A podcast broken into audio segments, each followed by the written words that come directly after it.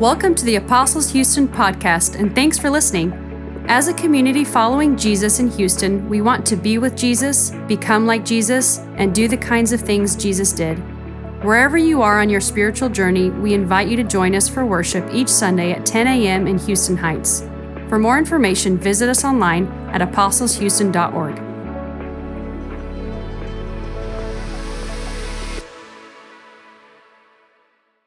good morning. My name is David Cumbie. I'm the lead pastor here at Apostles. If you're visiting with us, I want to welcome you. Um, well, I'm excited uh, this morning for a couple reasons. One, uh, we uh, just got back, uh, several of the guys in the room just got back from our men's retreat over the weekend, which was fantastic. There's still some men finishing up there, having worship there this morning, but it was just an awesome time of fellowship with other men in the church and an opportunity really just to consider and ask Jesus to teach us what it means to be men in Him. And so I look forward to uh, some of those men having maybe an opportunity to share some of their experiences of God over the weekend. But just want to praise God for that. And then I'm also excited because we are starting our fall series. Uh, as Ryan mentioned, our fall series is called uh, Living Water for Thirsty People. Living Water for thirsty people. And this morning we're going to kind of talk a little bit. I want to kind of set the table or pour the glass, uh, you might say, that we're going to drink from over the next six weeks uh, again and again. And as I was thinking and preparing and praying about this series for us, um, one of the things I just began to think through is just how desperately thirsty the world in which we live truly is. How desperately thirsty the world is around us. Uh, I don't know if any of you have seen the movie Everything Everywhere All at Once. It won a number of Academy Awards uh, last year. Um, it's an, a very fascinating film about a middle aged Chinese American woman who essentially moves back and forth between all these different kind of parallel universes and alternate realities. And as she does, she experiences kind of multiple versions of what her life might be back might be like in the multiverse, you could say.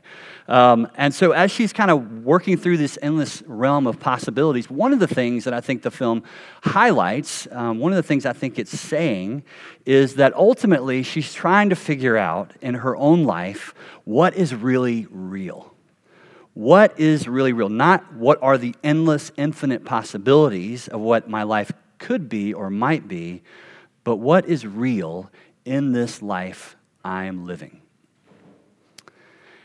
And this film is, is fascinating to me because I think it's one example of many in our kind of current cultural moment. Our modern fascination, in other words, with this idea of the multiverse, uh, I think it actually reveals a deep seated anxiety that's, uh, that we all feel on some level about this world that we actually live in. And one of the deep questions that's driving that anxiety beneath the seeming chaos and fragmentation that I think we see in our society is this what is real? What is real? And you see this kind of existential crisis being worked out in so many different realms of life, don't you?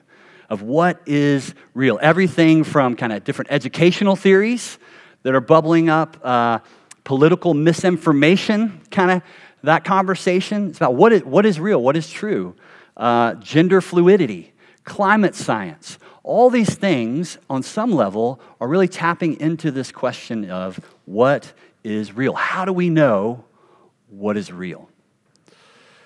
Uh, in David Baddiel's book, um, the God Desire, which just came out. It's called The God Desire on Being a Reluctant Atheist. And he, in the book, what he's doing, it's kind of a, just a self reflection of this deep wrestling that he has, this contradiction within himself, his belief that on the one hand, there is no God. He's convinced and he's unapologetic about it. He's like, there is no God. And yet, he admits there's this inescapable desire deep within him for God to be real. And he's trying to work through that in, uh, in this book. And his desire, he says, for God is driven by his fear of facing death in a world that God, where God doesn't exist. That's really kind of the, the crux of the matter for him. And so, as he's writing, what he, what he, he makes this uh, amazing comment. He says, In a world where God isn't real, he said, in a sense, the living are just the dead on holiday. Yeah, this is not a book you want to read when you're having a bad day. but it's brutally honest from, from his kind of worldview, and I appreciate that. Baddiel doesn't shy away from what atheism means, right, ultimately. It, it doesn't mean that there are infinite, beautiful multiverses possible for us. That's not where it, it leads us. It, it leads us to this honest truth that if, if reality can be anything, then ultimately it's nothing. And without God, our existence is ultimately meaningless. And as he says, being on holiday from death is just acknowledging that it begins in oblivion and it ends in oblivion. And that's it.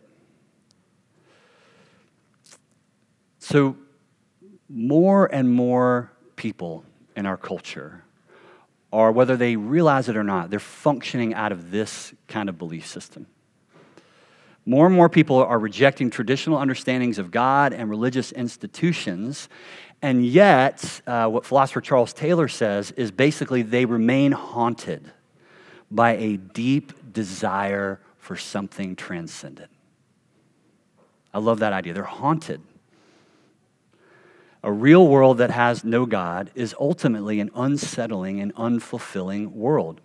And this is why I think so many people uh, kind of describe themselves as uh, spiritual, right? This language of I'm spiritual, but I'm not religious. You hear that a lot. And I think it's trying to articulate this, this dissonance they feel, this longing for something transcendent, even as they deny the existence ultimately of a knowable God. And so, what that means, I think, ultimately for us uh, is as we look out in the world, we have to acknowledge that that's the new reality we live in. Um, Julian Barnes kind of summed up this, uh, this with a confession I think is, is, is beautifully poignant and heartbreaking. He said, I don't believe in God, but I miss him. I don't believe in God, but I miss him. That's where our friends and family often find themselves. That's where our neighbors and coworkers are finding themselves. And many um, of our friends, even church going ones, are at heart skeptical about the realness of God and dubious about the ultimate truth claims of Christianity, and yet they are desperately longing for this transcendent reality. And so, in reflecting on this and thinking through the lens of John 4, in a way, I think they're like people in an infinite desert who are dying of thirst, but they're convinced at this point any pool of water is just another sand filled mirage. There's kind of this heartbreaking dynamic within our culture dying of thirst and skeptical of any source of water. And so we want to talk about what does it mean that we as people uh, who are following Christ have something to offer this world. And we do.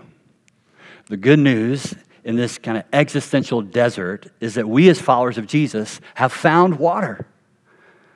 Or better yet, I think as we'll learn in John 4, water's found us. Living water that's real and satisfying and beautiful and deep and will never leave us thirsty again. And so in the Gospel of John, what we encounter here in John 4 is a woman who, like our culture in many ways, is thirsty for what is real and true and beautiful. And at an ancient well, she encounters this living water in the person of Jesus Christ. And as we'll see over the next six weeks, her story really is our story. And her hope is really the hope of the world. And so, church, we have good news for our family, for our friends, our neighbors. We get to tell thirsty people where to find living water.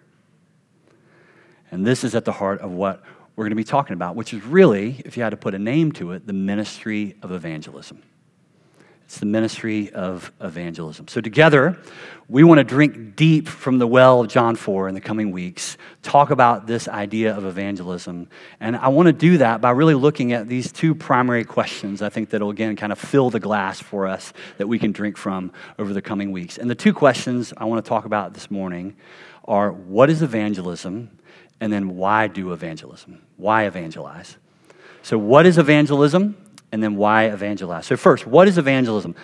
Uh, the word evangelism is derived from the Greek word euangelion, which is uh, basically defined as glad tidings, good or joyful news. And what's fascinating is that this word appears not only in the New Testament, but in the Old Testament. Uh, in fact, if you look at the ancient poetry, the prophetic poetry of Isaiah 52, you find it there. And so I just want to point us to that real quick. Listen to this, uh, these beautiful words. How beautiful on the mountains are the feet of those who bring euangelion, or good news who proclaim peace, who bring good tidings, who proclaim salvation, who say to Zion, Your God reigns. And so, in a way, what this is telling us, the whole arc of Scripture that culminates in the good news of Jesus Christ is telling us that to evangelize someone is to good news them. it's to gospel them. It's to help them understand who Jesus is and what he's done, that he is the perfect Son of God sent to rescue us from sin and evil, from death and oblivion by his willing sacrifice on the cross, and to restore us to real life by his glorious uh, resurrection and ascension. And so, evangelism, the Spirit of God in it, the Spirit of God works in us to help us share the truth about who Jesus is in a way that reveals him to others. It's an idea captured beautifully in John chapter 20, verses 31, 30 and 31. He says this Now Jesus did many other signs in the presence of the disciples, which are not written in this book, but these are signs, hear this, so that you may believe that Jesus is the Christ, the Son of God, and that by believing you may have life in his name. In other words, what John does through his written gospel we are to do through our lives, our words, and our actions. That people might know this Jesus is the Christ, come to believe in him and have life. And that's evangelism. So, if I had to put it in, in, a sentence, I would say this Evangelism is simply telling people about Jesus so that they might believe in him and have life in him. That's evangelism. So, that's the answer to the first question what is evangelism? The second question is this why evangelize? Why do we evangelize? As with everything in life and ministry, it's critically important that we know why we do what we do. We just talked about that last week when we looked at the table. And we want to, we ask that every time we come to something uh, that God is asking us to do. Why do this? And this is really important because wrongly motivated evangelism is harmful and can actually obscure Jesus. It can actually undo what we just said we want to do if we don't know why we are doing it. And so the why is so important. Why do evangelists? I think there's probably more than three reasons, but I came up with at least three reasons, and these are the reasons. The first is this because of God's love for the lost. It starts with God's heart. God loves lost people, He loves lost people. I love our reading from Ezekiel 34 about God as, uh, as a shepherd. It's this beautiful image. He declares, I will seek the lost, I will bring back the strayed, I will bind up the injured, I will strengthen the weak, and the fat and the strong I will destroy. In the New Testament, Jesus' uh, love for us sounds off these same notes of compassion and justice. And Jesus reveals the same shepherding heart for the lost in Luke chapter 15, verse 4, when he says, What man of you, having a hundred sheep, if he has lost one of them, does not leave the 99 behind and go into the open in the open country and go after the one who is lost until he finds it. Same heart. It's the heart of john 3.16 for god so loved the world that he sent his son. He sent the true shepherd. Why? To seek and to rescue the lost and so it's Christ's love for the lost that drives him to relentlessly pursue and ultimately to die for us on the cross. And so as we follow Jesus, his heart for the lost becomes our heart for the lost. So that's the first reason we do evangelism God's love for the lost. Second reason is our love for God. So at one time, all of us were lost. We were all lost. And Jesus sought after us and He rescued us. He's rescued me from my sin and from my shame. He's delivered me from the powers and principalities that have ruled my heart. He has set me free and given me hope in this life beyond death. He has done that for each of us who know him as our Lord and our Savior. And I just want to pause there. When was the last time I felt convicted of this? When was the last time I just thanked him for that? Just thank him that I was lost and now he's found me. I was dead, stuck in oblivion, and he's raised me to new life with him and given me hope and a future. When was the last time you just stopped to thank God that he's rescued you because he loves you? He loves you. He loves you so much that he gave his life for you. When we grasp that reality, our response is faithful, loving obedience. And we grasp that our evangelism is driven by humility and not hubris. Jesus said, Go make disciples. He said, You will be my witnesses. We tell others because Jesus sends us out to share the good news about him, and we gratefully and joyfully take up that task because we love him. It's an expression of love to do evangelism. Third reason, our love for our neighbor. So it's God's heart for the lost, it's our love for God, and then it's our love for neighbor. If we believe anything that we've just said, right, then it's easy to understand that telling others about Jesus is the most loving thing we could ever do for them. The most loving thing you could ever do for someone else in your life is to tell them about Jesus.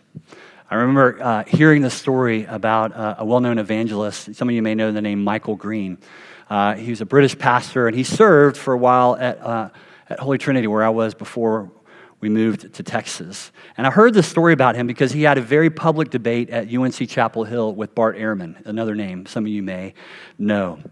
And the thing that I heard about that was that in the middle of this debate, a student stood up and began screaming at Michael Green, saying, Why can't you just shut your mouth and keep what you believe to yourself? Why do you have to keep talking about it?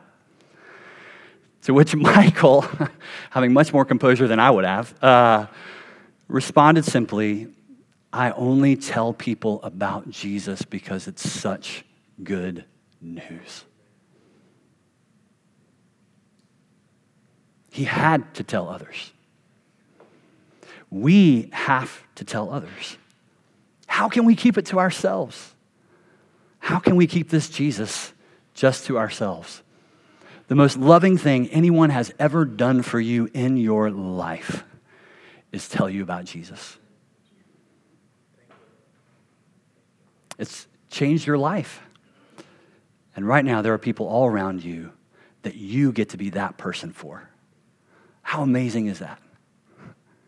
What a gift. I was thinking about this. What a gift it's going to be that one day, when this world has passed away and there's a new heavens and a new earth, and we get to be with Jesus forever, and there's no more pain, and there's no more suffering, and all this other junk has passed, and we won't even remember it, that someone's going to walk up to you, someone you may not even remember, someone you may never have even, never lodged in your brain that you had an impact on their life, and yet they're going to walk up to you and they're going to say, I know him, Jesus because of you. How amazing will that be?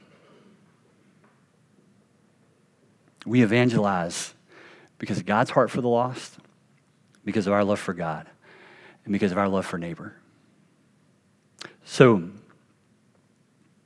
we talked about what evangelism was, we talked about why evangelize. I just want to end quickly with just a little bit of a, a, a roadmap of where we're going to go over the next six weeks living water for thirsty people, right? Here's the thing evangelism has always been a part of our call as a church. This is not some new ministry we're trying to kick off. Um, evangelism is a ministry, though, that can easily get crowded out in our personal lives and in the life of the church. And that's for good reason. It's because, in a lot of ways, it is both difficult and daunting. I feel that. We all feel that. And so this fall, what we want to ask the Holy Spirit is come and help us take up this ministry afresh. Take up afresh the ministry of evangelism.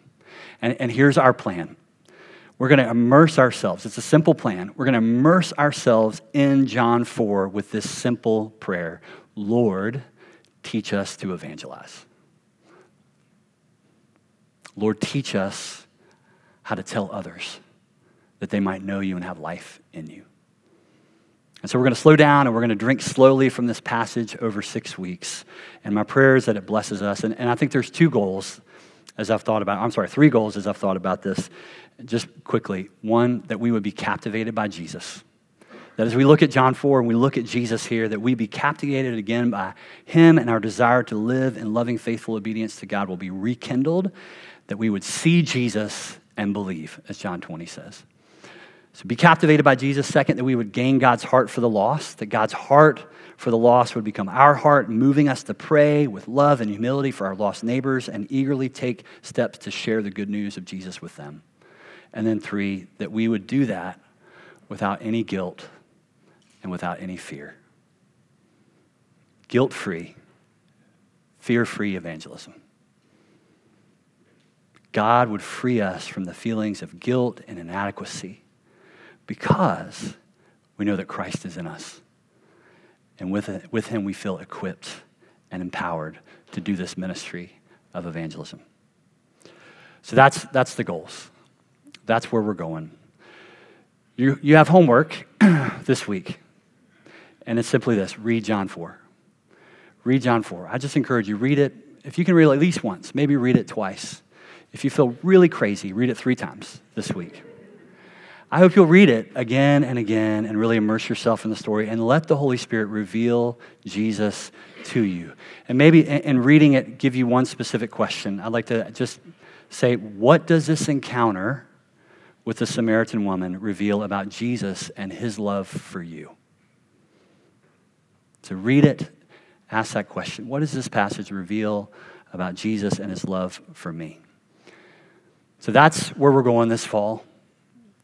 I want to invite you to join me in praying the Holy Spirit would work among us as we look at John 4. And I love just to pray us as we pray us into this season of, uh, ministry and study together. So let's, let's pray together. Uh, Heavenly Father, we are thirsty people. And Lord, we, as the psalm says, we have tasted and seen that you are good, and we want more. And so, Lord, we pray that you would give us this living water, more of this living water, more of you, Jesus. We were lost and now we are found, and we say thank you. Thank you for saving us. Thank you for the privilege it is to tell others about you. And Lord, I pray that you would send us out among the thirsty, that they might know you and believe in you and have life in your name. Amen. Amen.